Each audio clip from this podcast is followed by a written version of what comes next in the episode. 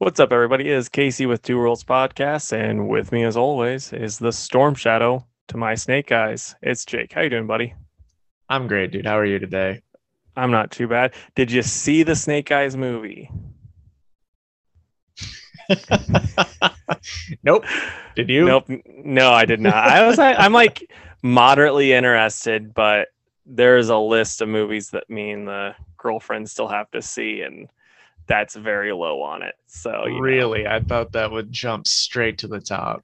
Well, okay. So fun fact, I don't really get a say. So we saw The Purge this weekend instead of Black Widow. So like, that shows you the amount of say I have. I saw the trailer for The Purge and thought that looks like dookie. How was it? I mean, like a Purge movie, like it's just like dumb. That means nothing to me. It's like, oh wow, this one is different than the others because it's The Purge's last scene for forever, but it's just lots of people killing. That's it. It's like this one's trying to be like, I don't know if all of them are trying to be political, but it's like this one's trying to be political in it, but it's like misses the mark. Like they kind of, like the last one I saw was trying to be political. It's like they just kind of missed the mark because they're not that good. Okay. Well, darn, I was going to rush out and see it too. I guess I'll miss this one. I mean, you can just, this is what we'll do. And by we, I mean just you. You will watch all of the Purge movies and this TV shows, and you'll be like, which one's the best? And you'll get back to us next week. Yeah. Let me go on record and say that I'm absolutely not going to do that. Unless we get 3 people in the comment section saying, do it, Jake, do it. Okay. Your 3 bot accounts do not matter to me. It's not happening. All right, fine. All right. Let's do our news segment. I have 2 things, so I will let you talk for a while. Okay, so to start things off, Leslie Grace has been cast as Barbara Gordon for HBO Max. She previously starred in the Heights, which I did not watch because, as I found out while trying to watch Hamilton, I think musicals are stupid. I'll like the music, but then as soon as I see them dance, I'm like, boy, this is dumb. So I just can't get into it. But have you seen In the Heights or know anything about this lady? I Googled her, Casey.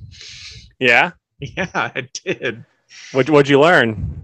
Well, I learned that for those that listened to last week's podcast, my theory is staying true. Now, I have to ask, though, because, I mean, like all good conspiracy theories, you like to pick and choose. What about Barbara Gordon in Titans, who's still a ginger? Is she, though? She's redheaded. I know she's in the trailer for a split second, but I really didn't get a good look at her. Yeah, I mean, I wouldn't say like she's full-on ginger, but I also really, for the most part, wouldn't say Barbara's full-on ginger. She's mostly just redhead, you know, 9 times out of 10. Sure.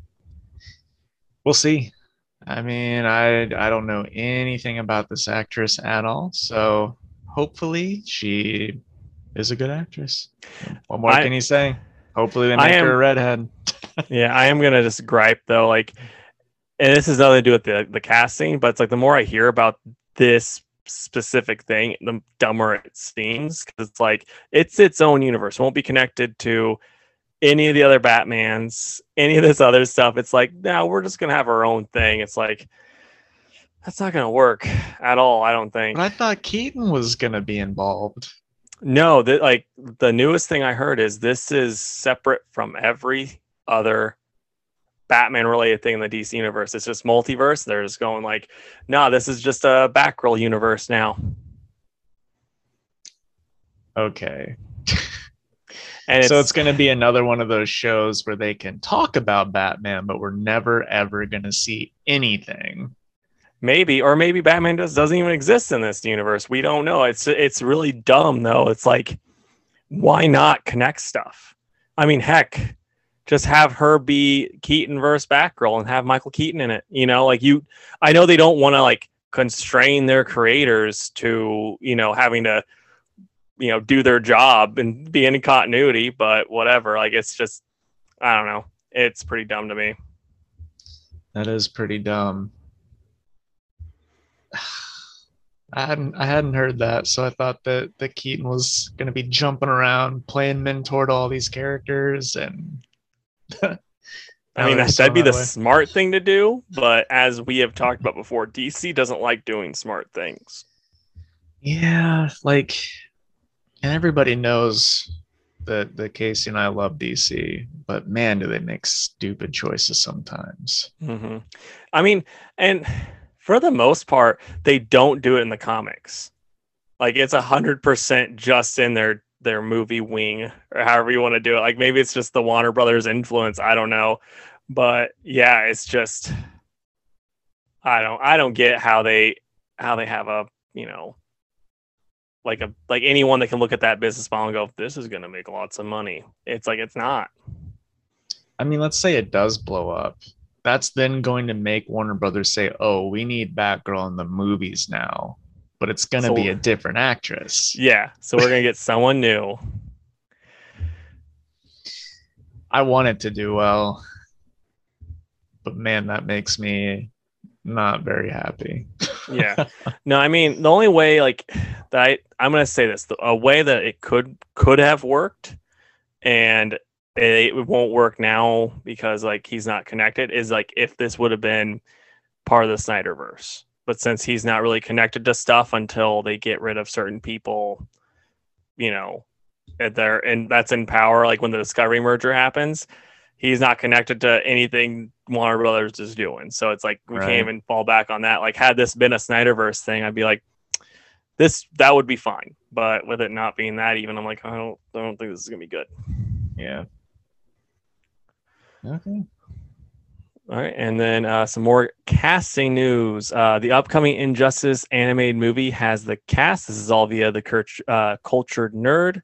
So we have Justin Hartley as Superman, Anson Mount as Batman, Laura Bailey as Lois Lane, Ramakrishna, Zach Callison as Damian and Jimmy Olsen, Brian T Delaney as Green Lantern, Brandon Michael Hall as Cyborg, Edwin Hodge as Mr. Terrific / Killer Croc, Oliver Hudson as Plastic Man, Gillian Jacobs as Harley Quinn, Yuri Lowenthal as Mirror Master, Flash, Shazam, Derek Phillips as Nightwing and Aquaman, Kevin Pollak as Joker / Jonathan Kent. That's going to be interesting. Anika Noni Rose as Catwoman, Reed Scott as Green Arrow / Victor Saz, Farron Tahir as Ra's al Ghul, Fred Tatasciore as Captain Atom, Janet Varney as Wonder Woman, and Andrew Morgato as Mirror Master. Lots of people. Studio expects it to premiere later this year. You excited about this at all, or can you not really care? No, I don't really care. But I really, really adore Laura Bailey and Janet Varney. They're two of my favorite voice actresses, so that's pretty cool. Yeah, we'll see how it is. I'm hoping it's going to be good. I wonder how many of these people are reprising their role, because I know some of them for sure were not from the video game, but it's like, how hard would it have been just to get the same video game cast? Because they all did great. Probably not too hard. Yeah, you'd think. So, I mean, I don't know. And then... my last bit of news I'll share before I let you talk is going to be a little bit like a little thing. It's a Dragon Ball Super movie title was announced. It's going to be called, such a stupid name, Dragon Ball Super Superhero, the movie. It sounds like a joke. I know. Like, it just sounds like this was the bad Google Translate for what the actual title is. Right. But it, like, when they announced this, they also had like character designs for Goku, Piccolo, Pan, Krillin, and this new character that's nameless. It's set to release in 2022. I mean, that's about all we get. The new character looks kind of interesting, kind of like also like some of the characters that you would just see in the movies where you're like, I don't know who this guy is, but I guess he could be cool type of thing, you know? Right.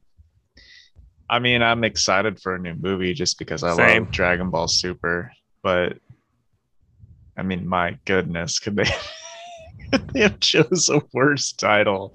Yeah, I want to hear like a really good, like, you know, trailer voice say that, you know, right? That'd be Dragon great. Ball Super Superhero the Movie. It's just so stupid.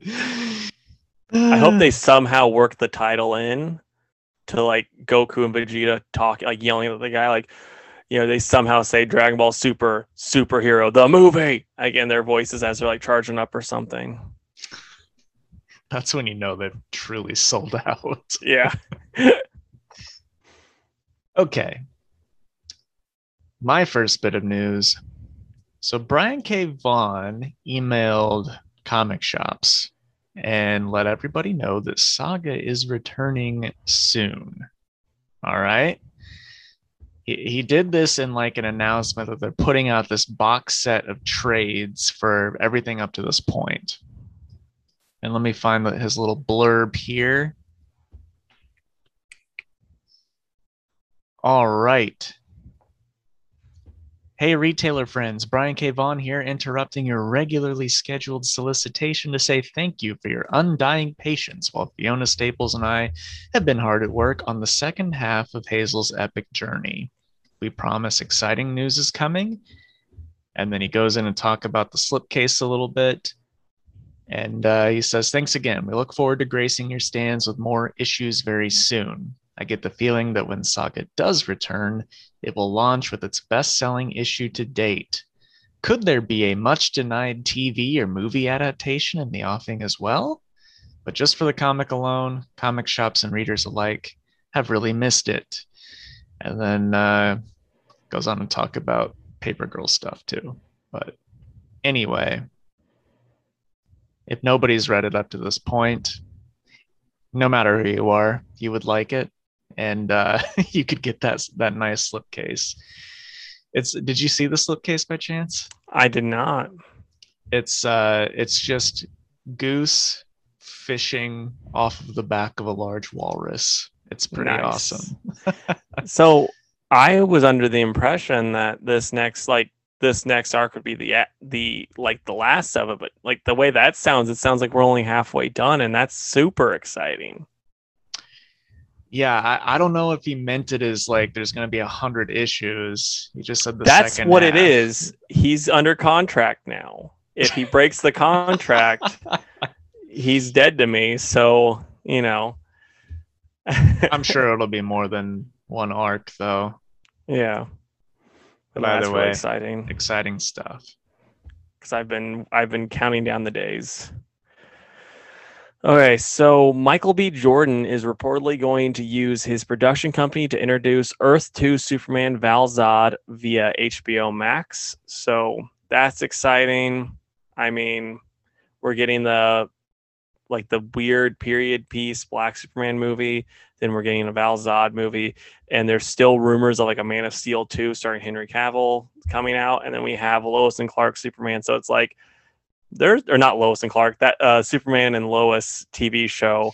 So it's like, we're getting lots of Superman live action. So, I mean, I hope some of the Man of Steel stuff is, you know, actually pans out too.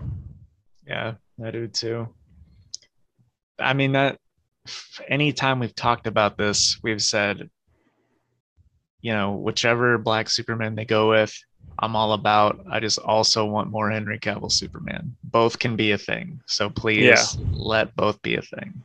I really would love, like, because I remember there was an issue, like, I think it was Final Crisis, where like Earth 2 Superman teamed up with regular Superman to fight Superman Prime. How cool would it be if we had Val Zod, Henry Cavill Superman, and the unnamed, you know, Black Superman from the period piece Superman all team up to take down some big baddie in like a big movie?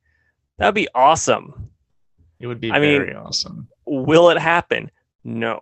But would it be cool? Absolutely. We're here, Warner Brothers. If you would just return our calls, we've got plenty of ideas for you. Jeff Johns has still blocked me, so I don't think that's happening. And Rob Gillory, he posted on Instagram to say that more farmhand is coming. The bad news of this, though, is he plans to end it in 10 to 11 issues. So it's too bad. I really like this series, but I'm glad it's coming back. For sure. Then my last bit of news, the Kaiju score. When I first talked about that comic being announced, it was already auctioned off for a movie. So some stuff about the movie kind of came out. Brian and Mark Gunn, who co-wrote and co-produced Brightburn, which is the weird Superman is a kid movie that kills people. Did you see that? Nope. It was eh. But they're adapting the screenplay. Not much of the movie plot has been like out yet, so like we don't know how, if it's not even stick close to the comic, if the same characters, or if they're just doing their own thing with, you know, the same basic premise of a, you know, score, like a kaiju score, you know, scored basically.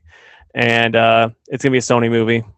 Like that's about all it's known, but at least the wheels are turning. I'm really excited to see it. I will definitely see it, even though I didn't read the book. The premise you'd sounded like pretty neat.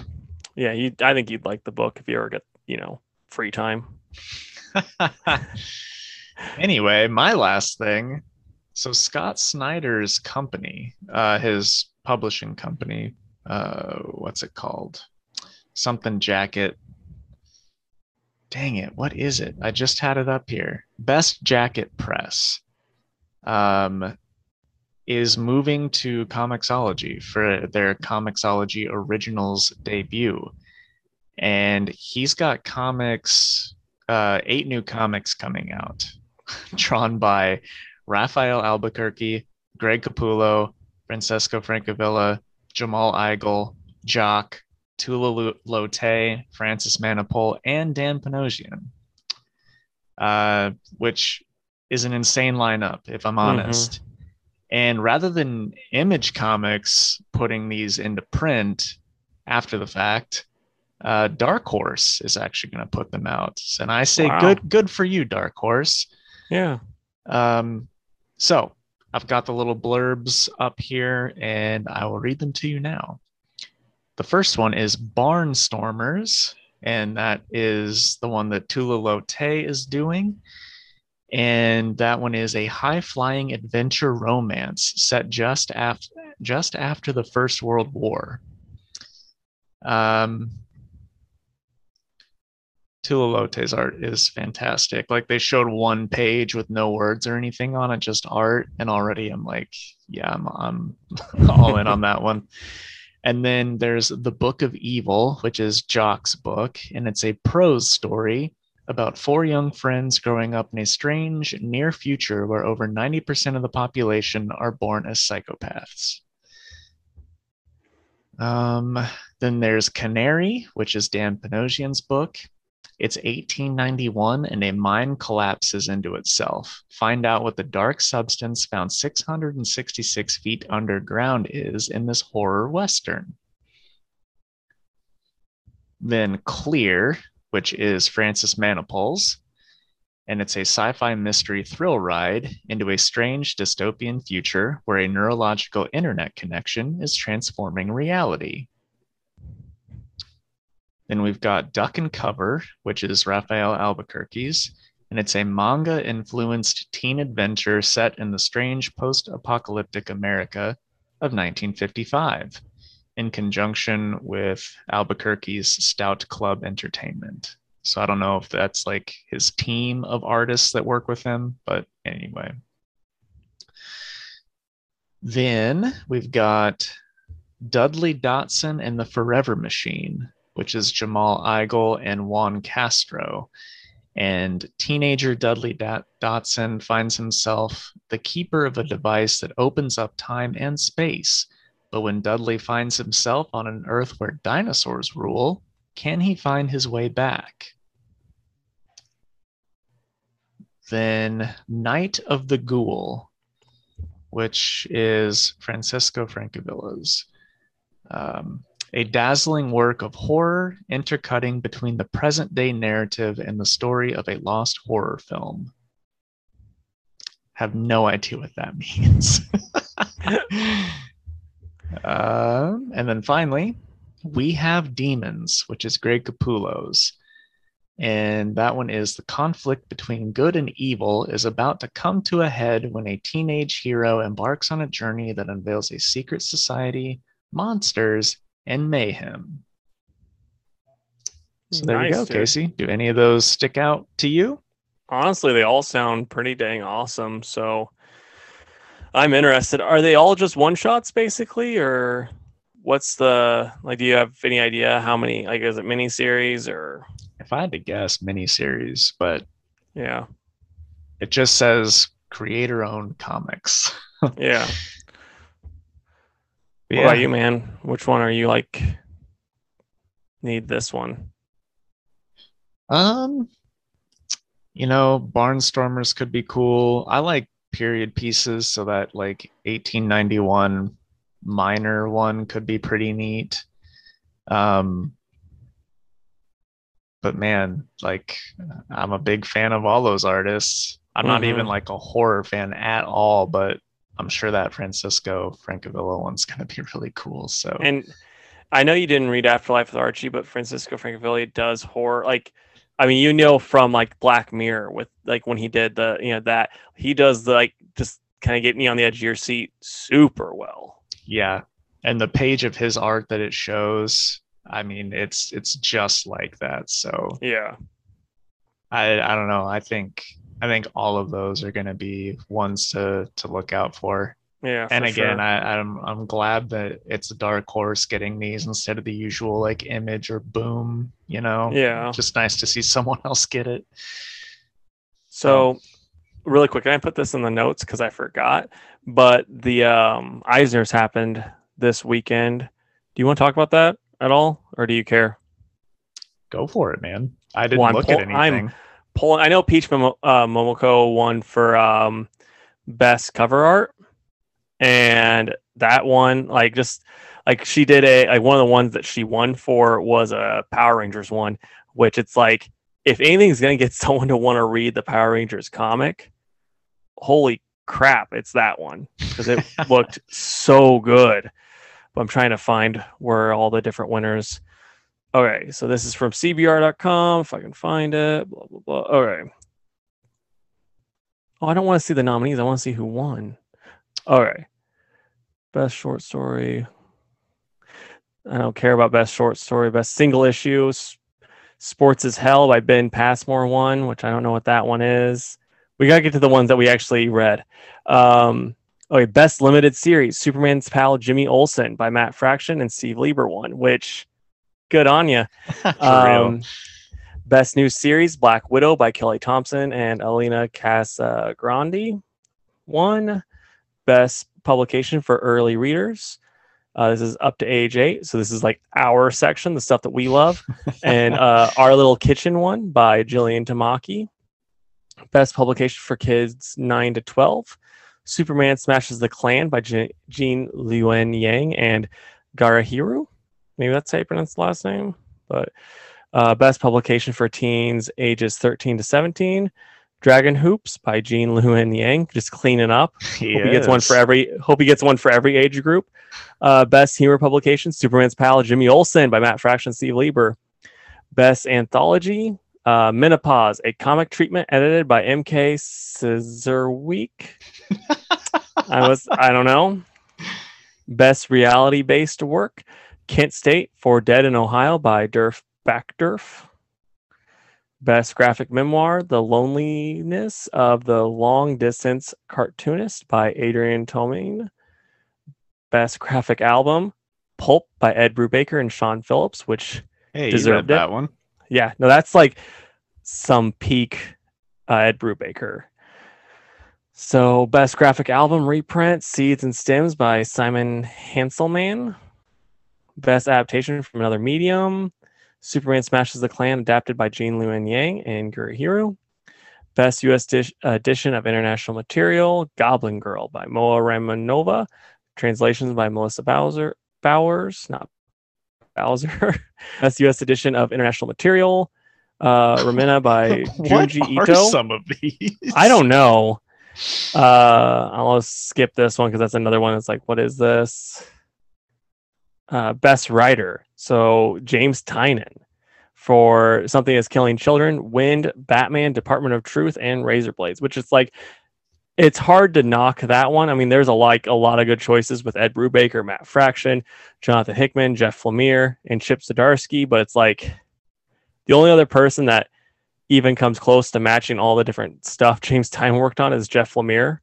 So I mean, it makes and like volume, you know, doesn't always matter. Like of those, who would you pick personally? I mean, I probably go with Chippy, but what I'm saying as far as volume, it's like he, like Jeff Lemire, the stuff of his I read, killed it on all of it. James Tynion killed it on all of it. Chip Zdarsky, they only had three things for his, and he killed it on all three. But it's like Tynion has more, killing it on more, you know, killing on more. So it's like, yeah, you know, you just win. You win because it's like, oh yeah, you guys are both up here, but you're doing more, so you get more points that way. Right. Best writer / artist, and that's Junji Ito for Venus in the Blind Spot. That's got to be a manga if it's business. Yeah. Best penciler / inker, or penciler / inker team, and this is Michael Allred. So for Bowie Stardust, Ray Guns, and Moonage Daydreams. That was an incredibly drawn book. I got that one. So yeah, that one absolutely deserves it. Oh yeah, this is the one I told you about. And like I said, if you're listening to this, Google it, because I don't have the picture right in front of me. But Peach Momoko won Best Cover Artist for her Buffy the Vampire Slayer, Mighty Morphin #2.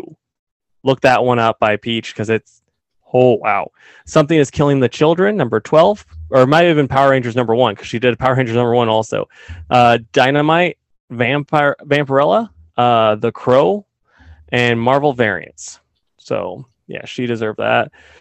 Best coloring, Laura Allred for X-Ray Robot, Bowie Stardust, Ray Guns, and Moon Age Daydreams. Best lettering went to Stan Sakai for Usagi Jimbo.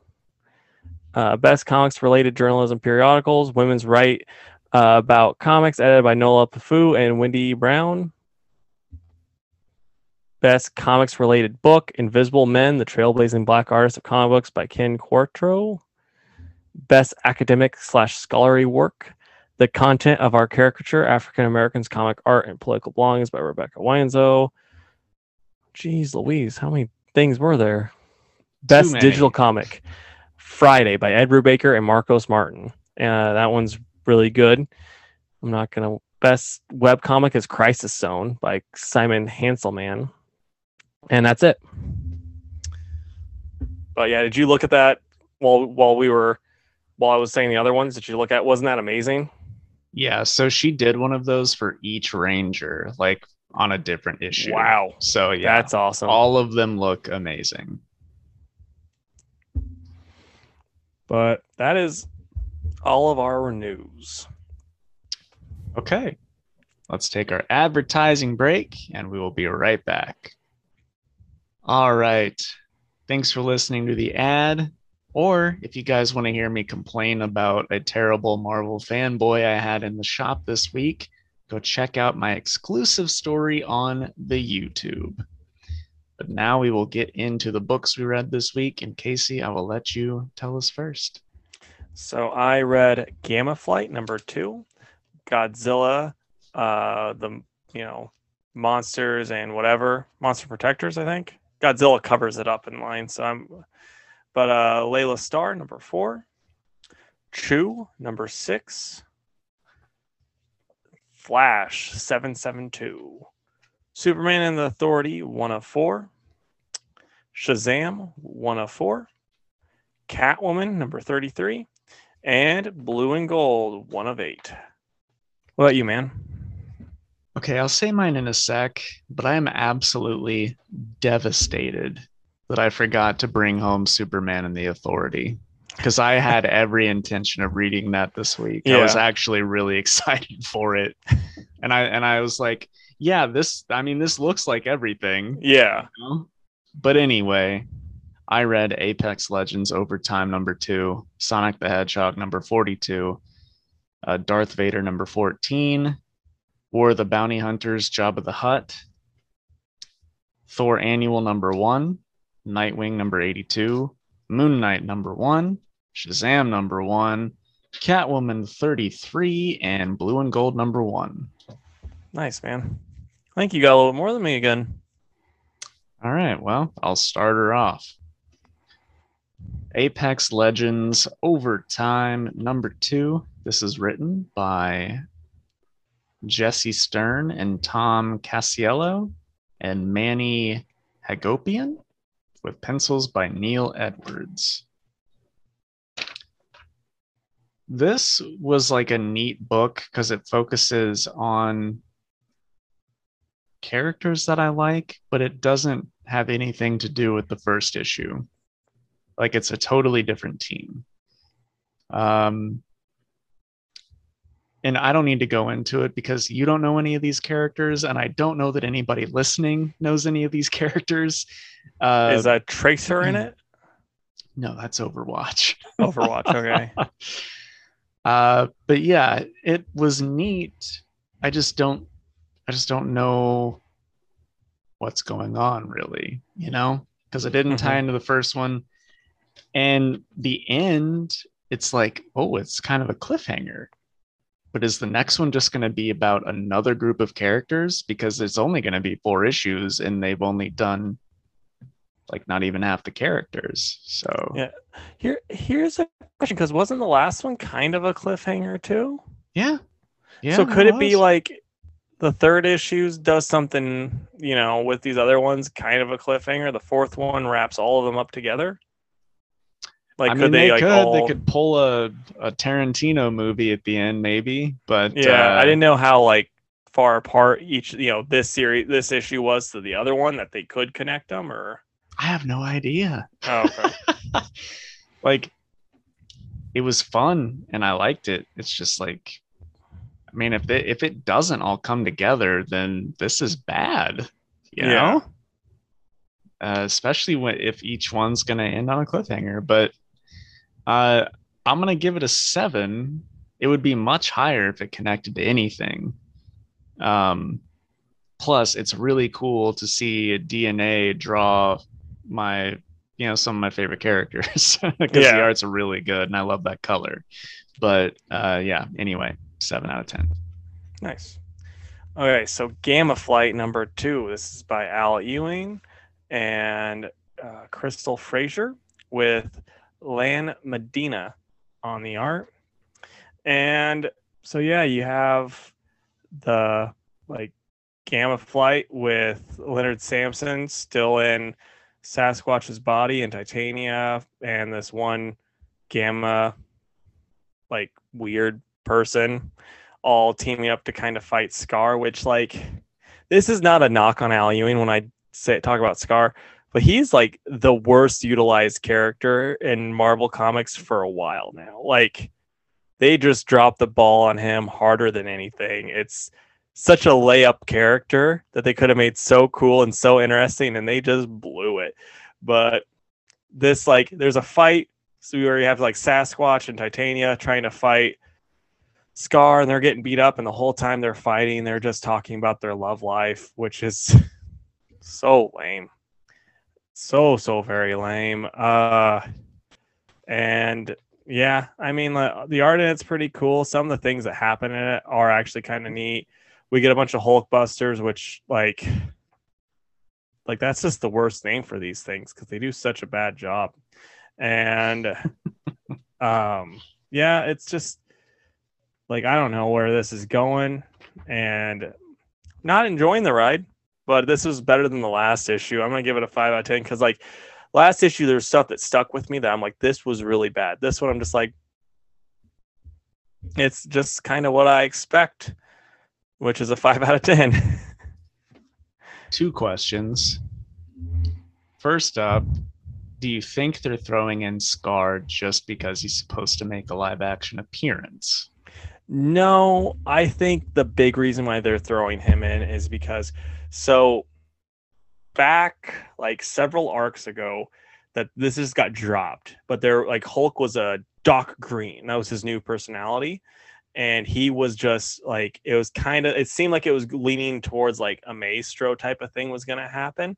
And he was just getting rid of all of the different people that had gamma mutations. He was just getting rid of their gamma mutations, and he was going to be the only one left. And he got rid of Scars.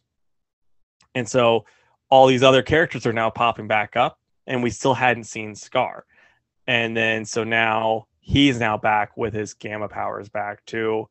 And like Al Ewing did try to explain it away, because like it really kind of boils down to like, this was way back in his Immortal Hulk, where he was like explaining how Betty got her powers back. It's just like, when the green door opens, it stays open. That's basically what it amounted to. It's like, you can't ever get rid of these powers for good. Same reason why Bruce can't die. It's stupid in my opinion, but it's like, at least he's trying to come up with a reason why that they came back, you know, from losing their powers, which is better than some writers can say. So like, I do think that's the only real reason that he's bringing Scar in, is because it's like, I think by the end of Immortal Hulk, he's going to have all of the gamma characters going at it with that devil thing, you know? Okay. Second question. Did you read that 2008 Scar Son of Hulk that Greg Pak wrote? So like it was like, I think I got 2 or 3 issues from it, because it was at Walden Books at the time. That's when I was getting my comics from there, you know? And it's like, I think I got the 2nd or 3rd issue from it, and maybe like the 7th or 8th, you know, like I don't remember how long of a series it was, but I was like, I had 2 that weren't close to each other. So like, I was just like, oh, what's going on now? And like, oh, Sakaar's destroyed and he's like fighting Galactus or something. I'm like, I've missed so much. So, you know. Well, I can tell you it ran for 17 issues. Okay. And man, if you had the first issue, it's doing about $20 right now. Ooh. Yeah. Could sell that and buy a bunch of Captain Atom that I've been thinking about buying. Hey, I know a guy. All right. Next up for me, then, I'll do Sonic the Hedgehog real quick. This is written by Ian Flynn with pencils by Tracy Yardley. And in this issue, the Deadly Six return. They basically bamboozle Sonic. Sonic is just chilling out in Snowville, you know, sipping some hot cocoa, waiting for the Six to turn up, and they actually go right to his friend's headquarters and start just destroying everything and hurting people. And Sonic like runs faster than he's ever run before whenever his friends call him and let him know. And it's pretty cool to see him get like serious with his speed and get angry, because you don't get that very often in this book.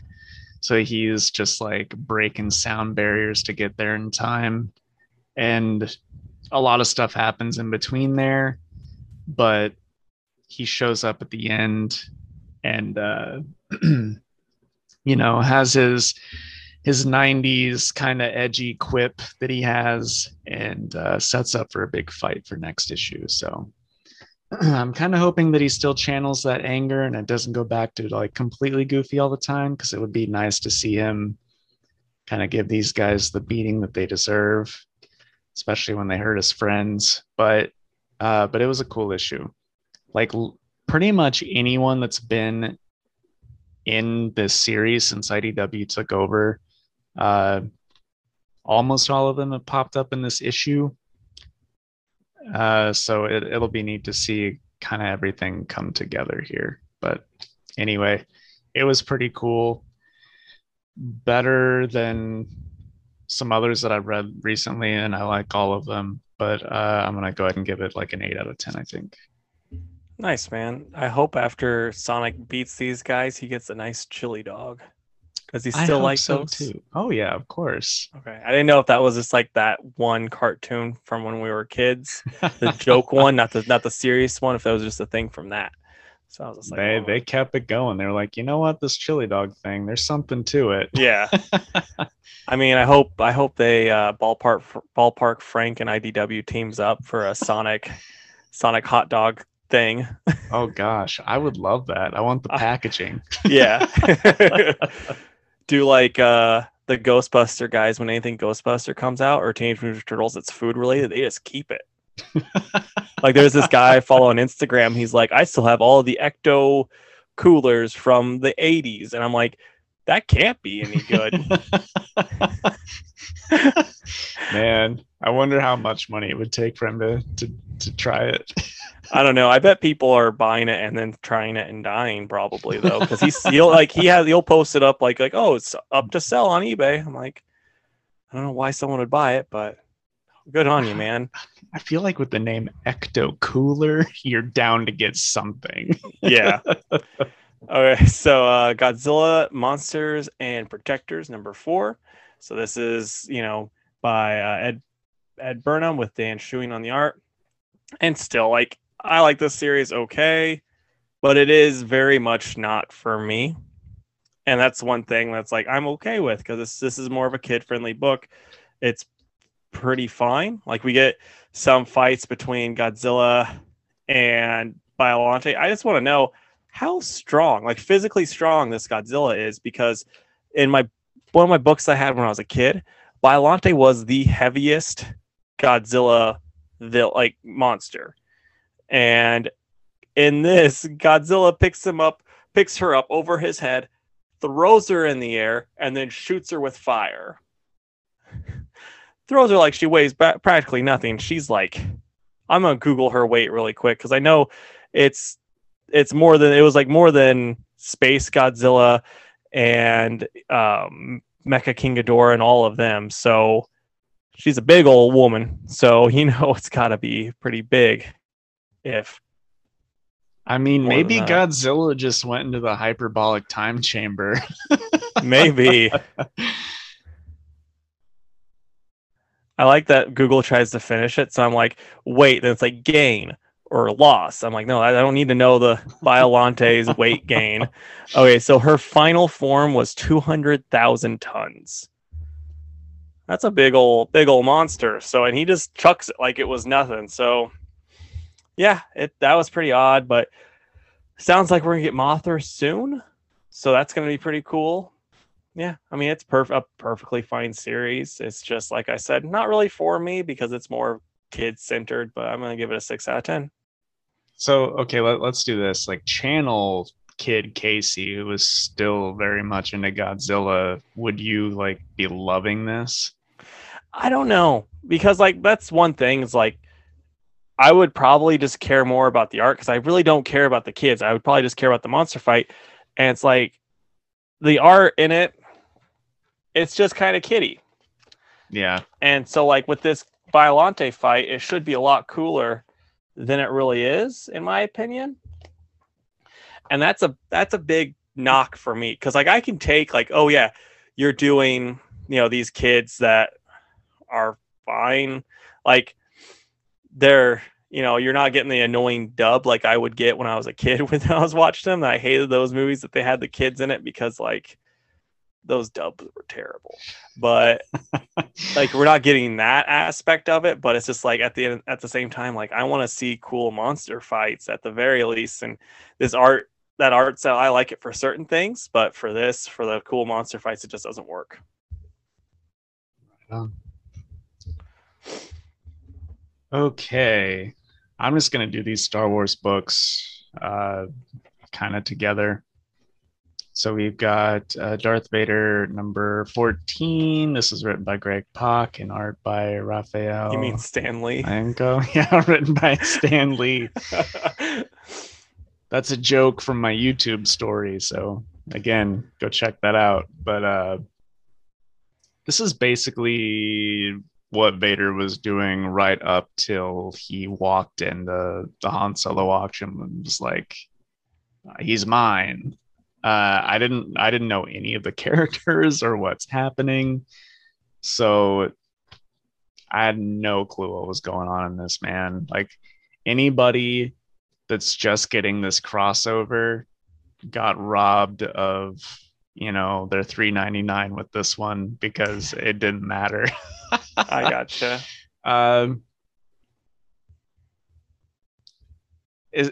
But can I say it's bad because of that? Just because I haven't been reading anything else? I don't know. You know what I mean? Like, is it a bad issue because they slap War of the Bounty Hunters on it and has nothing to do with that? Or I'm gonna say it can be, because it's like they slap that on there.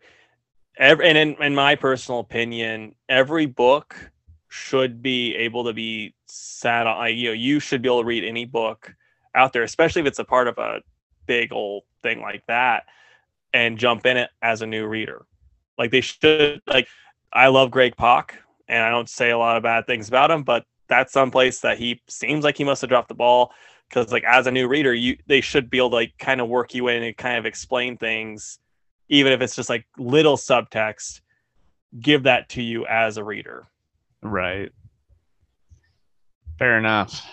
Well, in that case, I'm going to say it wasn't great.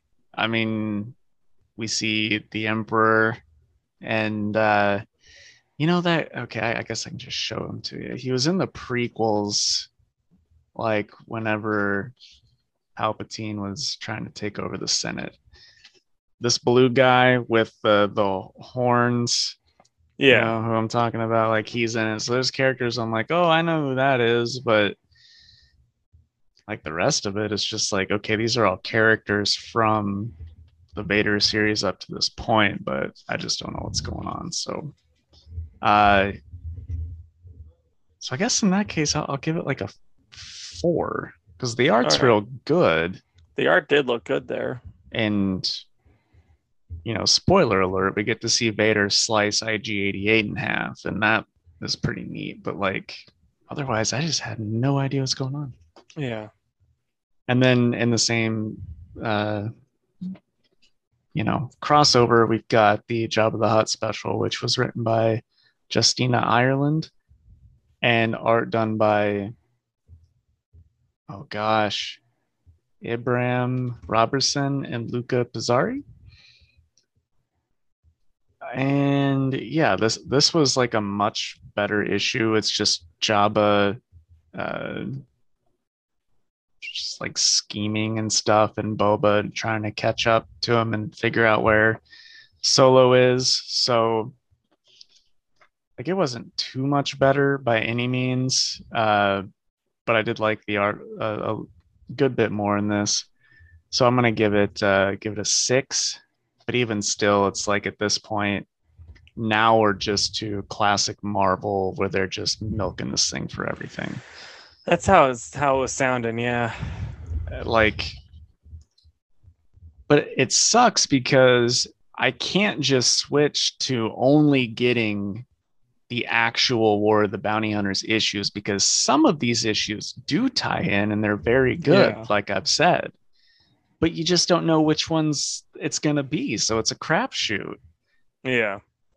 I know you weren't super hot on the Darth Vader, but are you like, did any of it have you kind of interested, being like, I kind of want to go back and read more of this, because I know Greg Pak's a really good writer, so I mean, I could see that happening, especially as a Star Wars fan. So one of the characters that I saw in there, I know is a new character from this run, where he's like a new assassin who was sent after Vader, and now it seems like he is very loyal to Vader. And I heard that his arc was very good. So I have wanted to go back and read that, and then maybe all this would make sense. But if it weren't for that character and knowing that his arc was good, no. Okay. And you know, the stuff I've read from Greg Pak, I also like. I don't really have strong feelings about him one way or the other, but yeah, if they were like, if you like this, be sure to check out Jabba the Hutt's miniseries coming out in September, I'd be like, nah, I don't think so. Yeah, I got you, man. But like, at this point, we still have August, September, and October, where each of those months have like 5 or 6 issues. And I'm leaning towards, I'm going to pick it up on the shelf, skim it, see if it's actually going to matter before I pick it up, because we're still going through Vader, regular Star Wars, Doc Aphra, Bounty Hunters, the War of the Bounty Hunters, and then we've got specials for like all of the bounty hunters. So you liked the Dr. Aphra one, right? Didn't you? It was fine, but it also brought back Dirge from, Gendy's show. Oh, so, yeah. I don't know. We'll see. It's going to be... I'm more inclined to pick up, the IG-88 special. And there's one for Boosh, which is who Leia, the bounty hunter Leia, was, impersonating. Oh, okay. So I'm like, okay... We know that Leia and Lando and Chewie are here, so if she's bringing out the Boosh costume, that I'm all in for, right? Yeah. But with some of these others, it's okay, you're kind of losing me. It was a very strong start, and now it's just, and I don't blame these writers. It's Marvel, right? Yeah, 100%. I highly doubt that Charles Soule was okay, this has to be in here. Yeah. And I bet you dollars and donuts Pac was just this is the next issue I'm writing, and Marvel's let's just slap this on it, right? Because I doubt everybody wanted to be involved. Yeah, it's just we'll just slap this on and we'll make more money. Yeah. So it is a shame, and I don't blame the creators, and I'd never heard of the person that wrote this Jabba special. I'm sure if they wrote something that wasn't just thrown in the middle of an event, it might be a little bit better. Man, it's rough. It's rough. All right. So I'm going to talk about the mini deaths of Layla Starr, which I'm about positive I forgot to include, but thankfully Jake did not forget. So that was awesome. I got you. And thanks, man. This is by Ram V and illustrated by Philip Andrade. And I really love this issue. Layla Starr walks into this old temple, and the temple can talk to her because random things can always talk to her. And so it's telling her about how, her, the temple's friend, who was this old man that would always clean it up and, pray at it and leave it always unlocked and all, it was she was wanting to look for the guy that's going to get rid of death. Layla does. So she asked, where such and where it is, and he tells her how far away it is, and and my friend lives close. Could you check on him, make sure he's okay?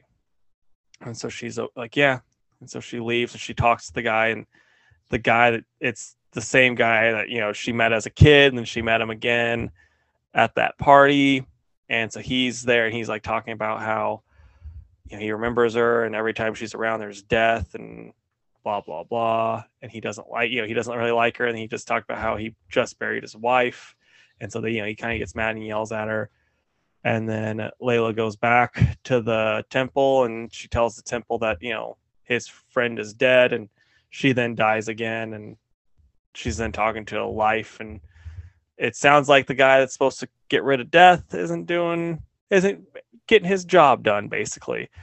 So it's interesting. This is a really good issue, though. I really like it. I'm going to give this probably 9 out of 10. I really liked it. Alrighty.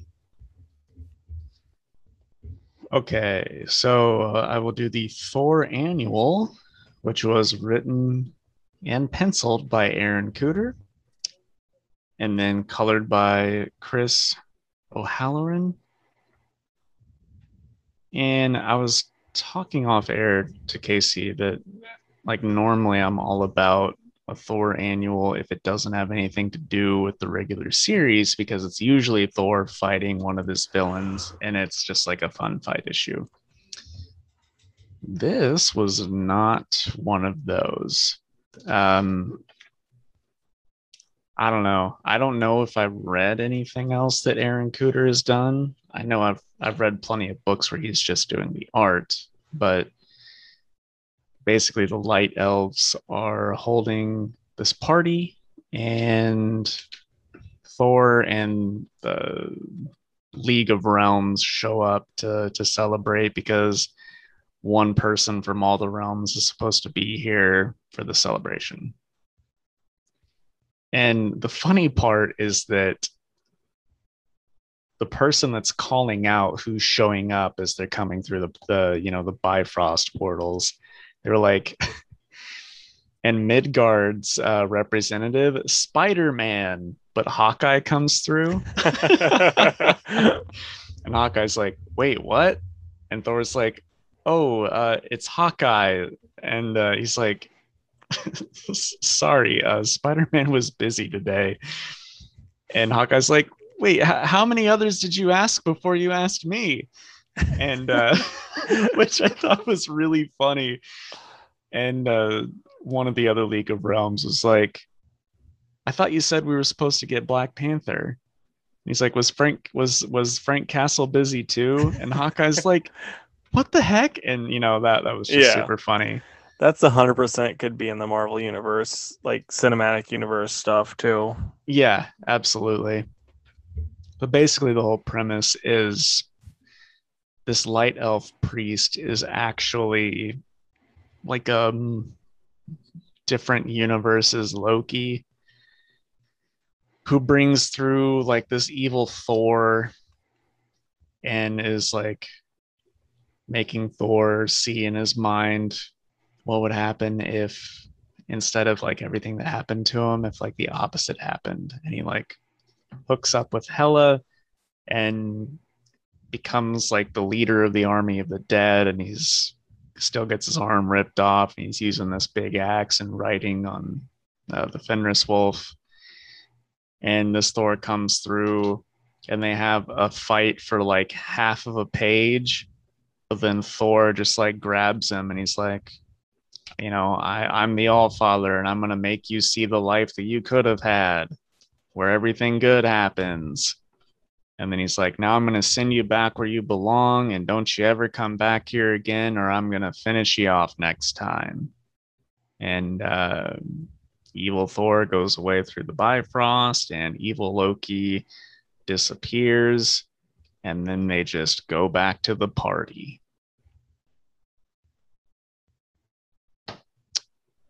So yeah, pretty lame. Yeah, you don't sound impressed. No.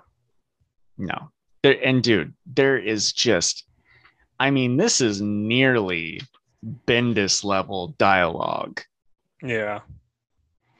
And that was for 3/4 of the issue before we even get to where Loki's like, aha, here's my evil plan. And he does the monologue. I don't know why I did my Skeletor voice right there, but, but anyway, and then like the last few pages are part of this story called Infinite Fury, which I guess is happening in the back of all of Marvel's annuals, but I could not be bothered to read it because it was part 5 of 8, and I'm absolutely not picking up 7 more of issues like these for other characters to see what's happening.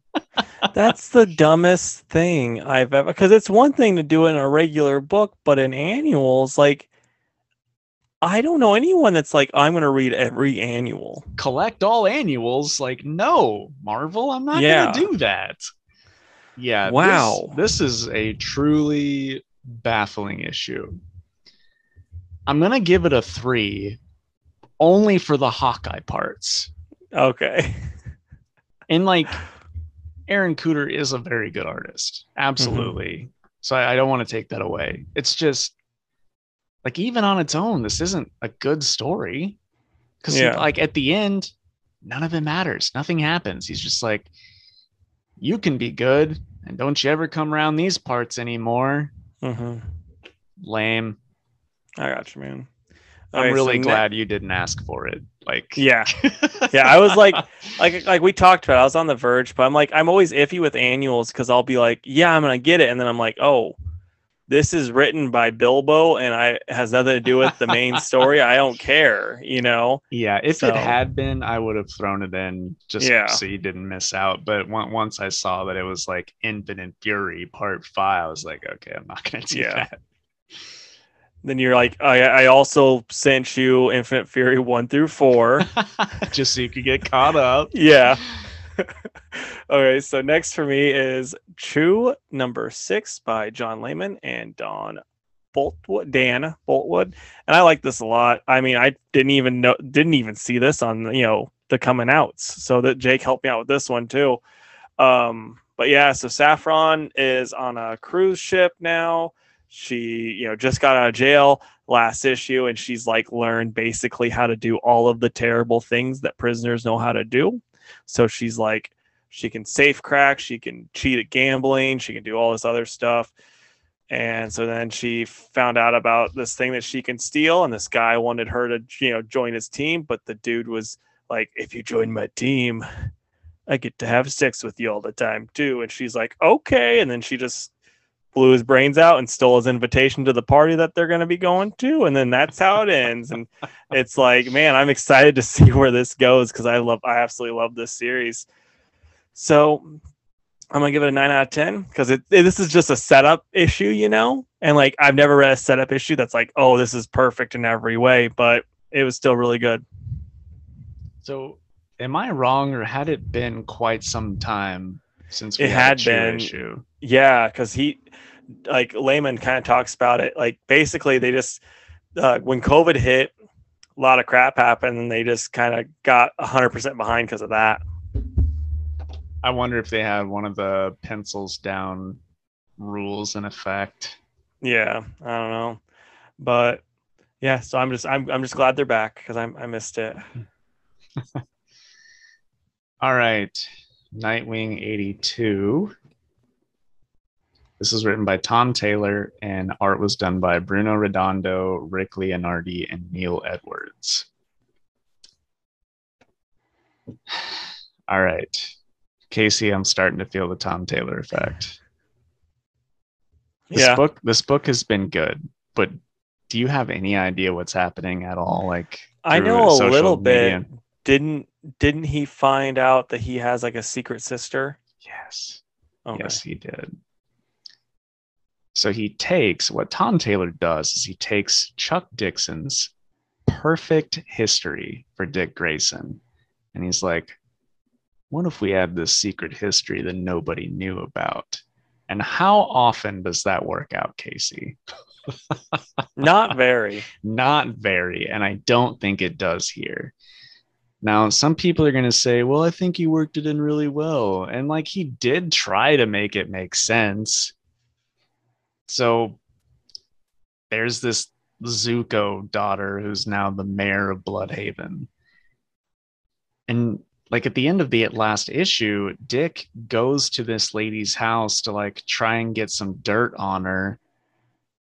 But for some reason, as soon as he gets through the window or gets to the window to break in, he just forgets all of his training and just kind of clumsily climbs through the window and then gets knocked out.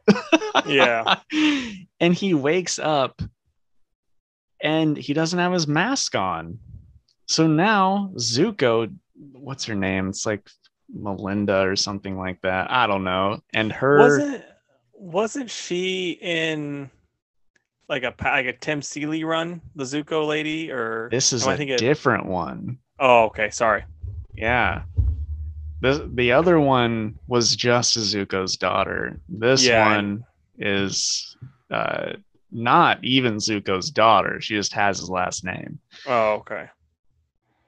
Anyway, so now Zuko and this other lady just knows his identity, which I hate. I hate that. That happens all the time in books. They're just throwing out their identity all over the place, right? But anyway, this whole issue just explains the secret sister. And Zuko bought this lady's mom, a mail order bride, but definitely not legal, right? And she runs away at the circus that the flying, or Haley's circus. I'll say Haley's circus, where the Flying Graysons are. And John Grayson basically just hides this girl in his trailer. and Zuko leaves, and then this lady just joins the circus and becomes good friends with John and I'm totally blank. Oh, Mary Grayson. But Tom Taylor makes it a point to add that they're not together at this point. They're the Flying Graysons, but they're not together? Why? Like, why would Mary agree to that? Well, they're just friends. Right, they're just friends. You know, maybe it's the work wife. They're like, oh well, no, we were cousins beforehand. We all just had the same last name. My last name never changed. I was like, okay, they're not together. Then I was like, wait a minute, but they're the Flying Graysons. Like, why would it just? That's so dumb to me. Yeah. Anyway, so I guess it's before John and Mary realize, oh, we're into each other because we hang out all the time. We live together at the circus and we're a part of the same act. Before all that happens, John bangs this girl, knocks her up. And then before she knows she's pregnant and before she tells John, Zuko tracks her down in Star City and kidnaps her back. Anyway, the mom lets her daughter grow up to, you know, like 10 or whatever age she is, and then the mom decides, I'll track down John and let him know he has a daughter.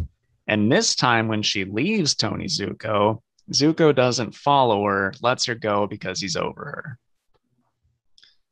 She goes to the circus, and there they are, the Flying Graysons. They're married, and oh, they have a son named Dick that's part of their act.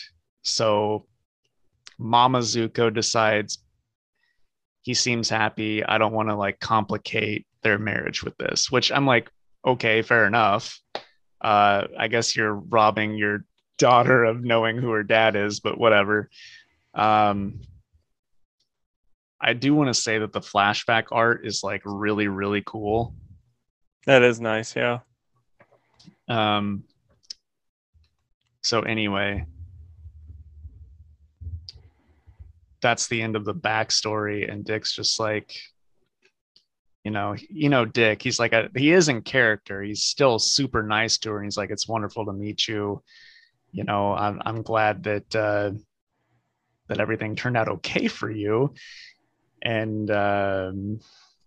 then someone knocks on the door and daughter Zuko's friend is like, hey, the cops are here and Blockbuster's with them.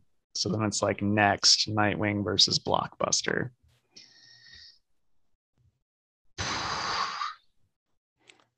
I mean, it could have been worse. They could have had Family Video there instead of Blockbuster. Oh, you. Man, I don't know. Am I wrong in thinking that that's just dumb as hell? I do think it's pretty stupid because it's like changing a character that drastically and then also like showing his identity to them. That's a lot of stuff for the next writer.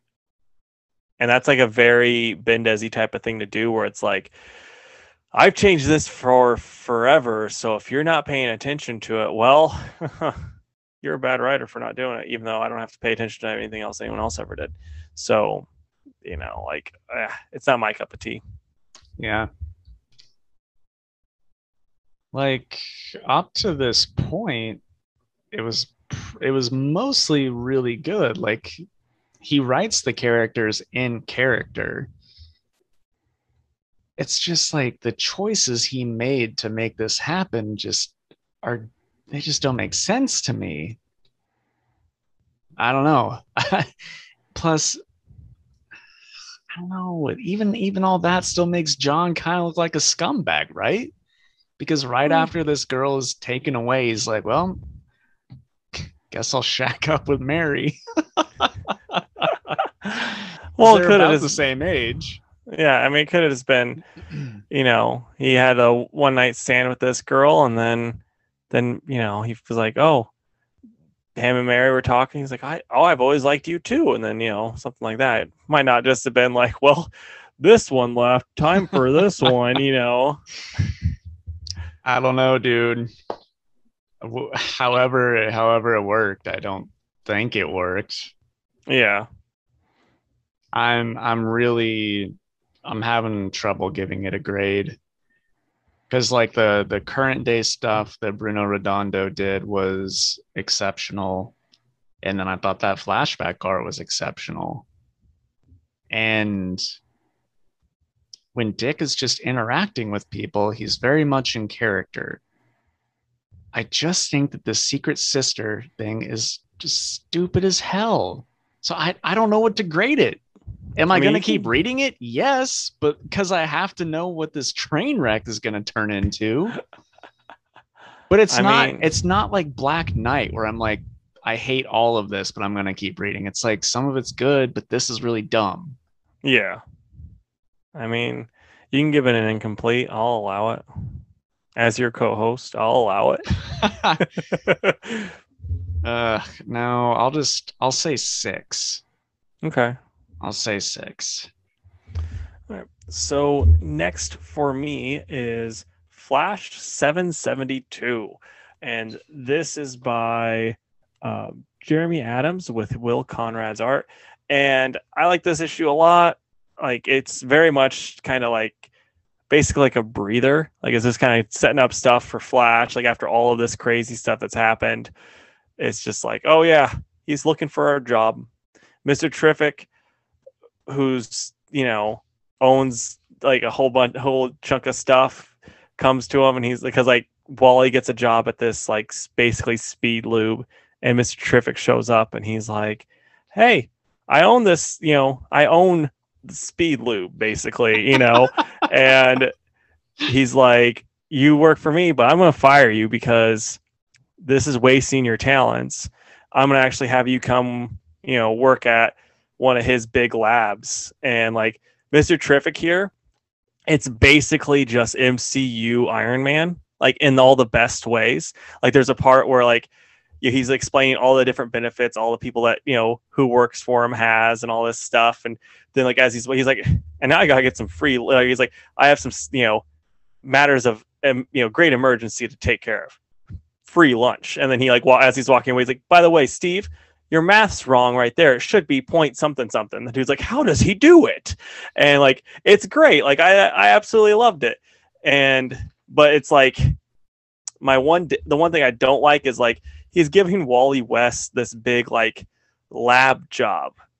And it's like, Wally West is a mechanic. Like he should not be an engineer at all. Like, I mean, his reasoning behind it is, you know, he knows the Speed Force better than anybody, even Barry. He's, you know, all that stuff. But it's like, he can't be telling, you know, Steve the engineer that he knows Speed Force and the multiverse and all that stuff. Like, so I'm curious how that's going to work. But then it's like revealed Heatwave has cancer.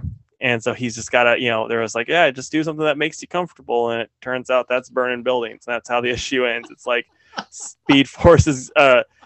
Heatwave is fighting Wally, and it's such a good issue. It's really nice not having like all of Williamson's run, which I loved, was speedsters basically, and then like this whole first series, like what? Do something that makes you comfortable. Turns out that's burning. Yeah, that's the quote of the episode. That's the title. The title. But so it's like, you know, this whole first arc is just, oh, the Speed Force is, you know, trapping Barry's going throughout time. So it's nice that we're just getting like a regular rogue as like, you know, probably like 3 issues, 2 issues. That's a nice little cool down before probably the next speedster villain that we have to deal with. I'm glad you're liking it. I'm still sad that I dropped it when I did. I know. Just stuck with it, but. I mean, dude, this is a good jumping on point. I'll just throw that out there. True, and I am a big fan of Mr. Terrific. All right. Now I'm going to do Moon Knight #1, which was written by Jed McKay and art done by Alessandro Cappuccio. I gotta say, Casey, this was pretty awesome. Nice, dude. I'm happy for you. Yeah. I mean, this is like the opposite of Max Bemis, oh, which wow. is exactly what you want for a Moon Knight book. Say anything about this book, then. I see what you did there. The art is just fantastic. I want to show you. Yes, here it is. Dude, that's pretty great. That's background of your phone material right there. I know, man. It's good stuff. So anyway, so Mark Spector is doing the whole Mr. Knight thing from the Warren Ellis run, where he wears this suit and he has this business called the Midnight Mission, where he protects those who needs protecting while they travel at night. And I mean, that doesn't actually involve people physically traveling. It's just anybody in his neighborhood that needs help at night. He's there for them.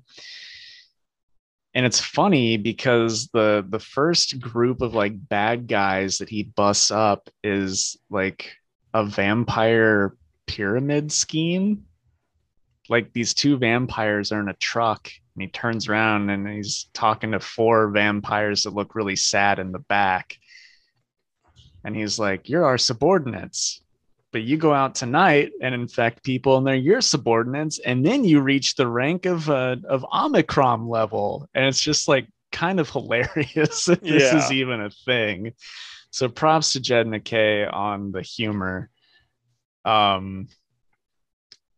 yeah, throughout this whole issue, Mr. Knight is also talking to this lady that the Avengers set him up with, who's a therapist, dealing with superhumans and also people with like personality disorder. Thankfully, they don't focus too much on that yet. But basically, Moon Knight's just telling her like his whole life story and catching up. Anybody that doesn't know anything about Moon Knight could jump in this issue and be totally caught up, which I think is fantastic. And he does it in such a good way to where it's not taken up. It's not like My Hero Academia where like 20 of the 30 minutes is a recap of what's already happened, right? Yeah. So that's cool. Then we get more stuff of like him fighting night creatures in hallways, which looks awesome. And then we get to meet the new bad guy.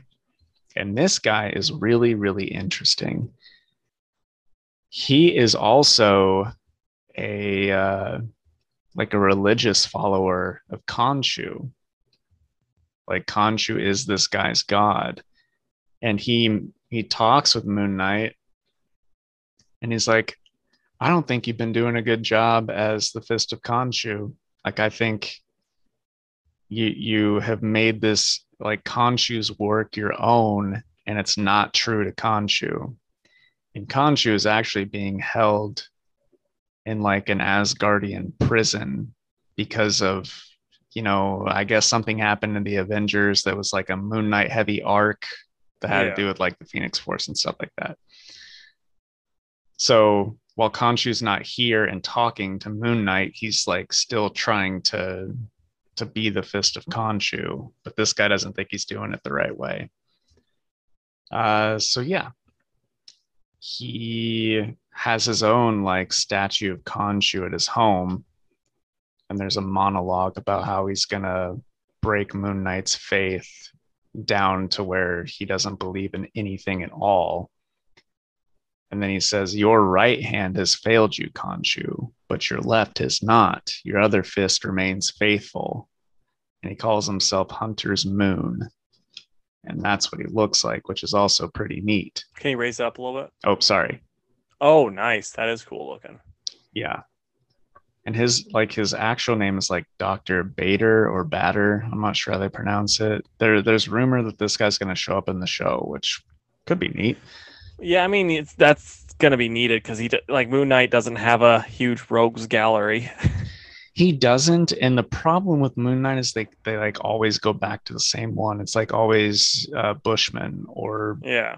Gosh, I can't even name. There was like a like two brothers that were big rogues for him. But anyway, this is like a really refreshing, start for Moon Knight. He gets a cool new bad guy, which is actually going to test him in a way he hasn't been tested before. Like nobody else has also been a follower of Khonshu. So I think that's pretty neat.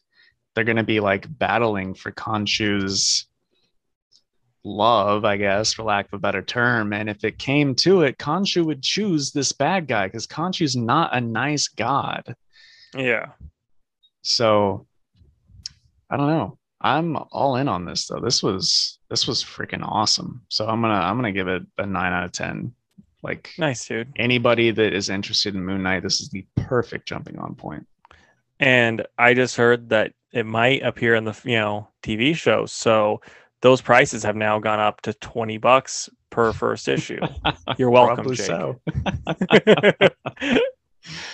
All right, so next is Superman and the Authority, and this is by Grant Morrison with Mikel Janin on the art. And so it's weird because it's like it starts off with Superman talking to JFK.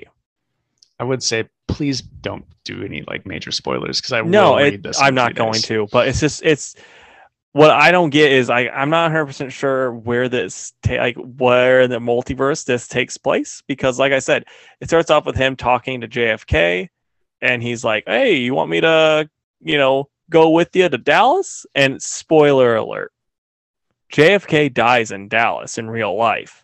And dude, I just said no spoilers. And JFK's like, don't worry about it. I'll be fine. So, I don't think he's gonna be fine, but then it kind of cuts to like the regular universe stuff, and you get this is like mostly Manchester Black in this issue with Superman, and it's those two kind of talking, and I liked it. I liked it a lot. Like, it's really interesting.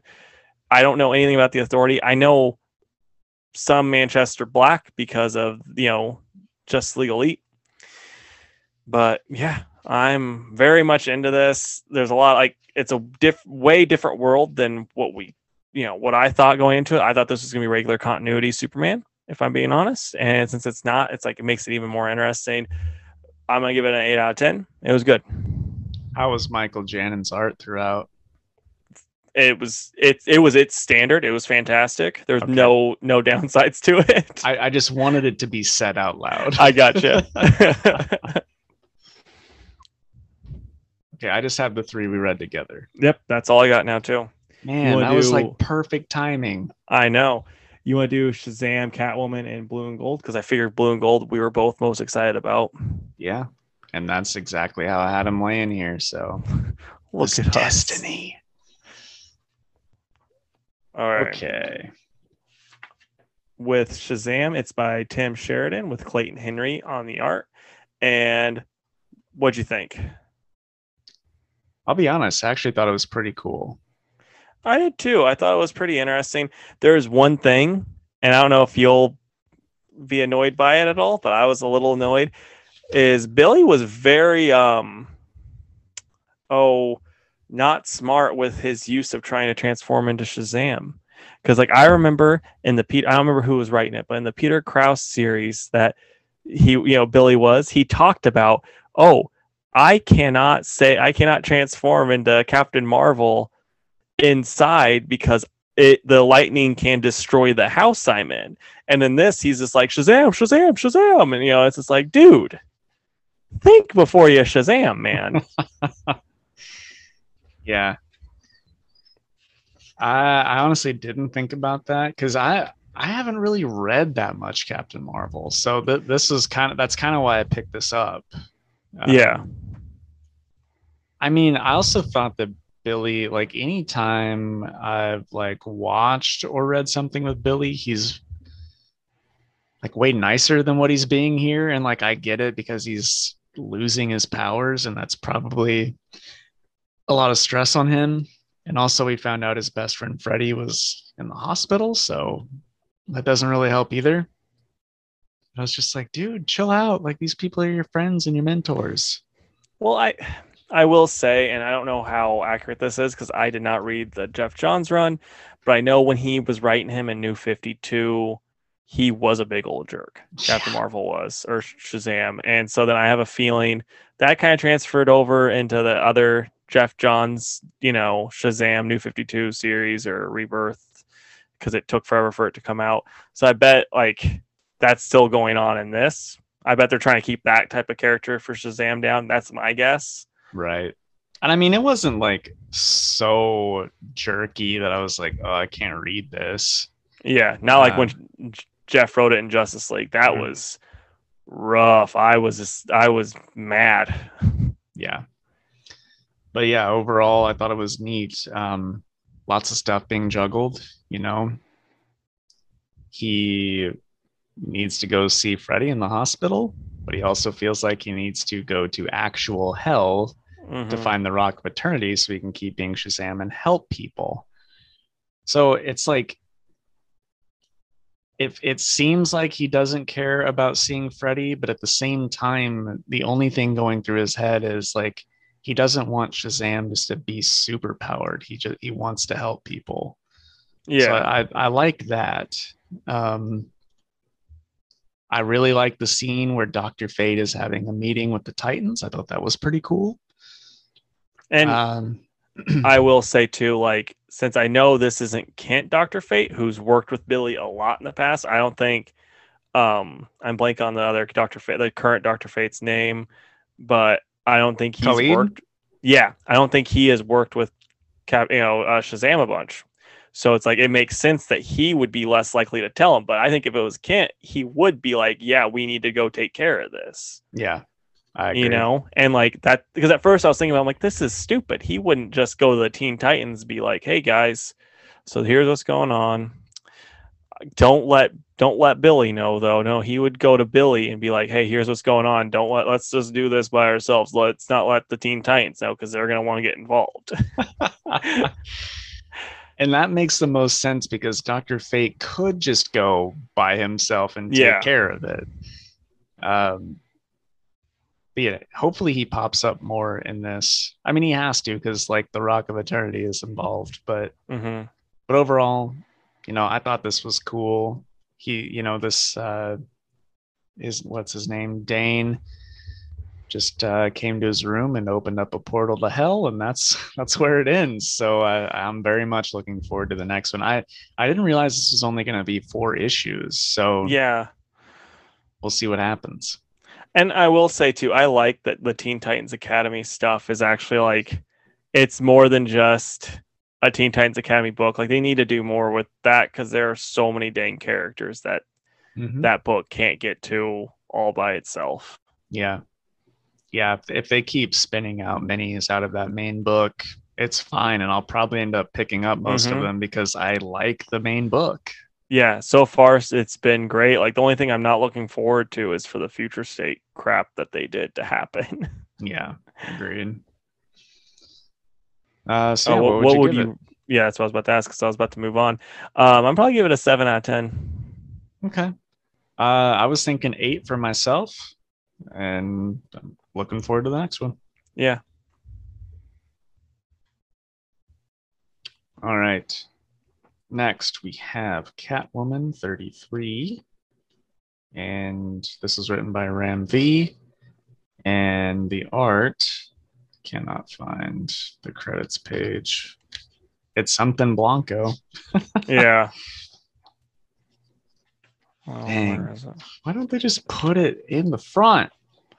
And you sound like, oh, dude, here it is. It's because I remember this was one of the coolest ways to do it. They had them as picket signs. Yeah, there we go. It was Fernando Blanco. And Jordi Belair on the colors. All right, your initial thoughts? I liked it a lot. I thought the story was really well written. I thought it was cool that, you know, like all the villains that showed up. I thought the art was fantastic, except when they got to fight scenes, and then like the action scenes don't look near as good as everything else because otherwise it looks great, but the action, some of these action scenes just don't, in my opinion, look that good. What about you, man? Yeah, I can agree with what you say. I like I mean, some of these panels where it's just like people's faces, like this one in particular of Basil, it's like so good. Yeah, no, I was like, man, I love this art. This is so cool. Then like they gets like to the end fight. I'm like, oh, I don't know. But one thing that kind of like I need to check, but it's weird that they went with Basil because isn't he the Silver Age Clayface? I think so, but I mean, isn't that the one that was part of the Detective Comics team? I don't know, because I know the Silver Age one died. Because Casually Comics, she did like, I think it's up to 6-part series on the Clayfaces. Oh, right, because isn't that her favorite or something? I don't know. She just was like, was talking about them. It was the type of thing where she didn't know that there was this many when she started doing it. And then she just started going through and like, they're hilarious because she does voices. Like she'll do voice, like when she's reading, she'll read as them. So she gives them all different voices. And there was one where she was talking about, I think it was the 5th Clayface, Lady Clay. And that had John Paul Valley in it. So she does a bad French accent for it. And it killed me. So funny.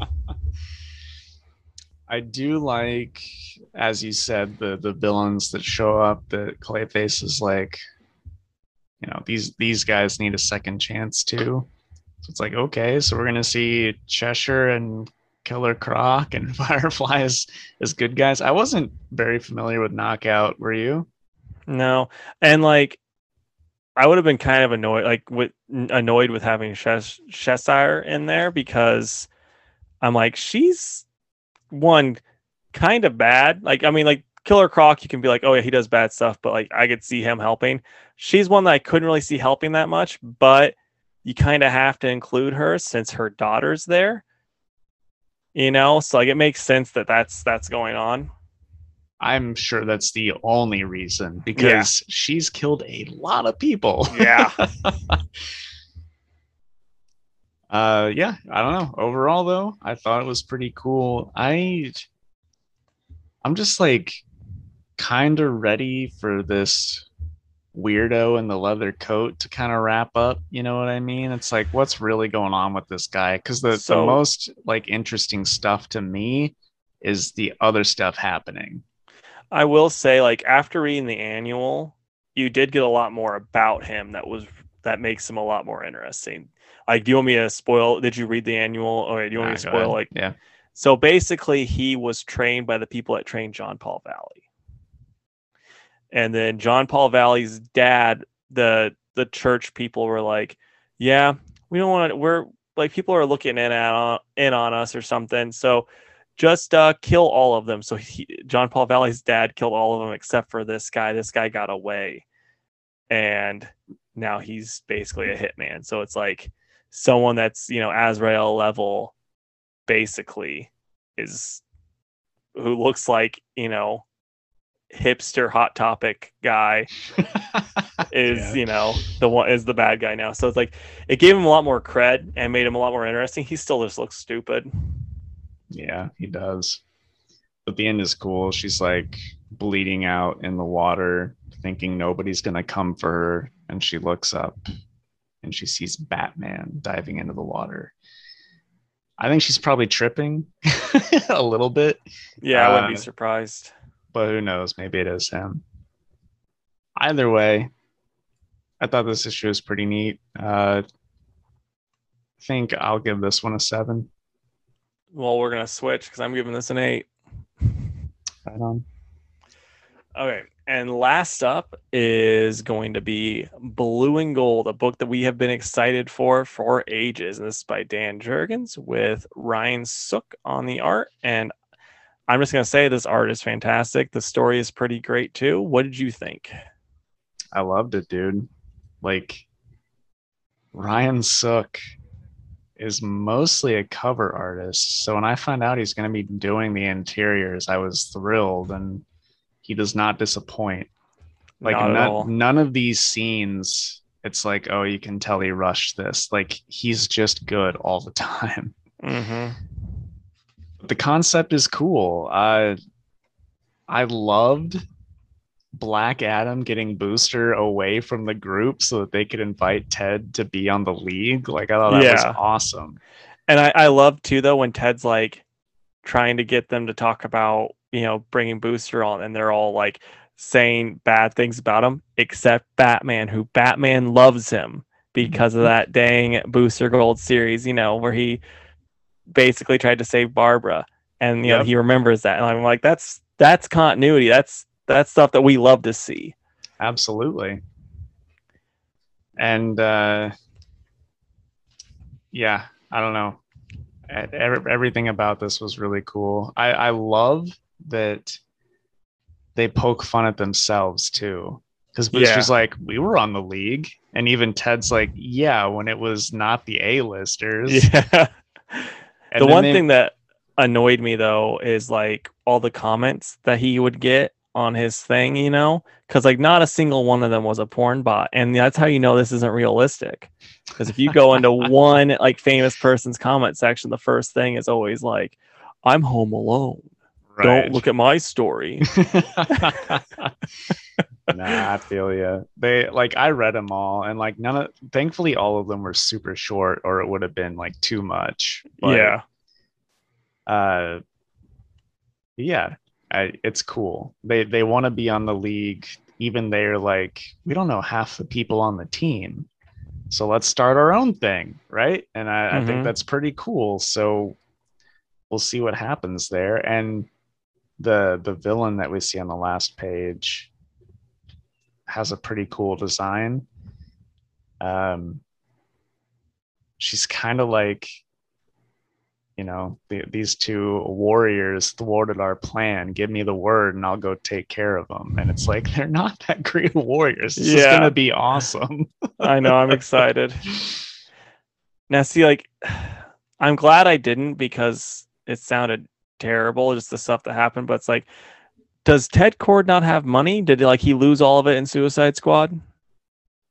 I didn't read it. I didn't know if like you read, you know, if you just read stuff online that would tell you or anything like that, or if any of your customers were telling you, because like it, like the way he talks throughout, it sounds like he doesn't have money. So yeah. And it sounds like he doesn't want to tell Booster that. Yeah. Which, can you blame him? No.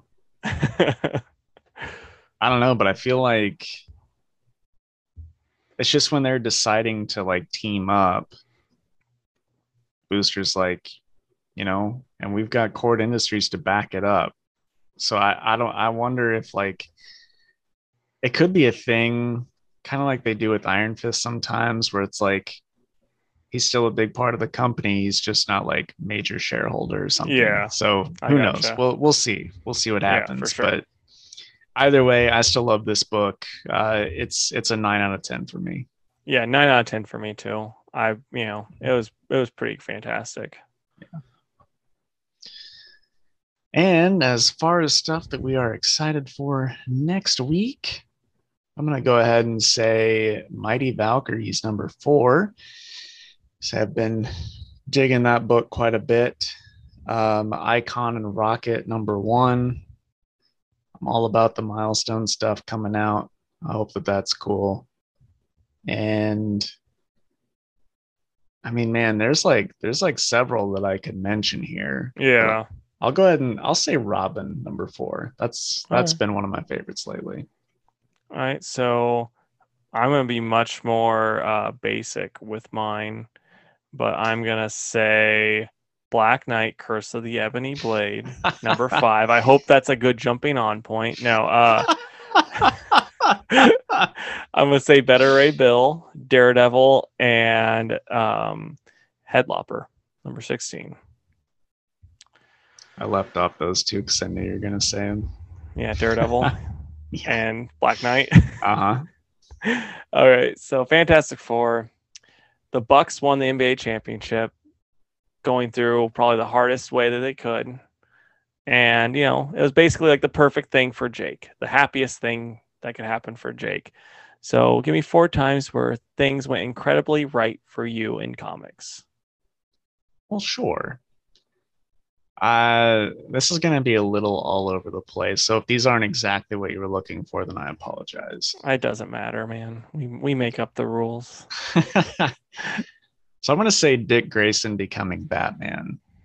And I know that might be a weird one for some people, but that was one where, like, if it had gone on longer, I think it's like it would have been just fine. And the stuff that we got was amazing. And then this is kind of vague, but like the 90s Bat Family creative teams overseeing all of the Bat Family stuff that happened. Like they were all working together in the 90s across all the Bat books. And I think that's one of the best times in Batman comics, in my opinion. And then Brian K. Vaughan and Fiona Staples teaming up at Image Comics for this little, indie book called Saga. That was maybe like, and I know that's kind of a new book, but that's like really the one that got me away from just Marvel and DC altogether. And now I read all sorts of stuff that's not done by the big two. And then lastly, I know this has like been very DC heavy, but I'm going to say Rebirth happening at DC back in 2016.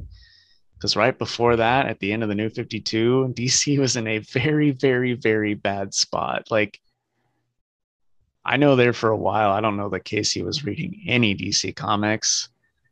And I was probably still reading some.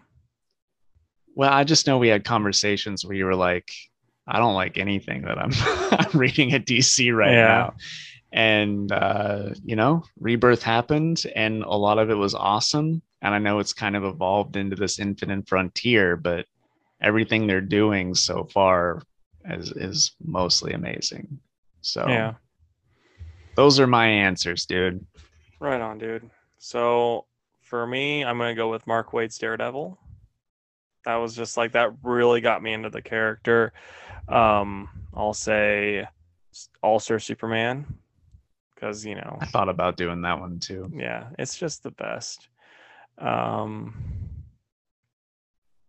say the Half-Century War. Like, it's just about as a Godzilla fan, being a Godzilla fan goes, it's like the best possible Godzilla comic book that you could read. And I don't know, just the New 52. I'm going to say that because it was just, it like, really kind of got it, what we wanted with comics. It knew what it was doing. Yeah. It was great. I mean, we got 52 new titles. Yeah. And they were drawing the line at $2.99. So that was pretty great. Yeah. For about 3 issues. Yeah. Dude, I love that. Like, I looking at some of the older comics where they're like, we're drawing the line at $2.99. It's like, man, I wish you would have. They did for about a year. I looked it up once. I think it was right at a year. Man, that would have been great if they do that again.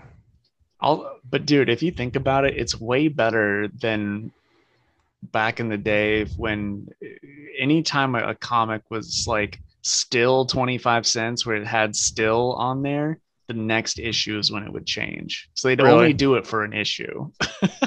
Dude, do you remember this was like, I never got it because it was like still Walden Books era for me. So I know this would have been before you're reading comics, but you probably still have heard about it.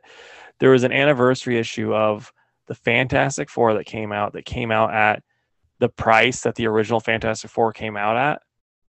And I guess like it's like when you look at the sales numbers, it sold incredibly well because it only, cost 25 cents. Yeah.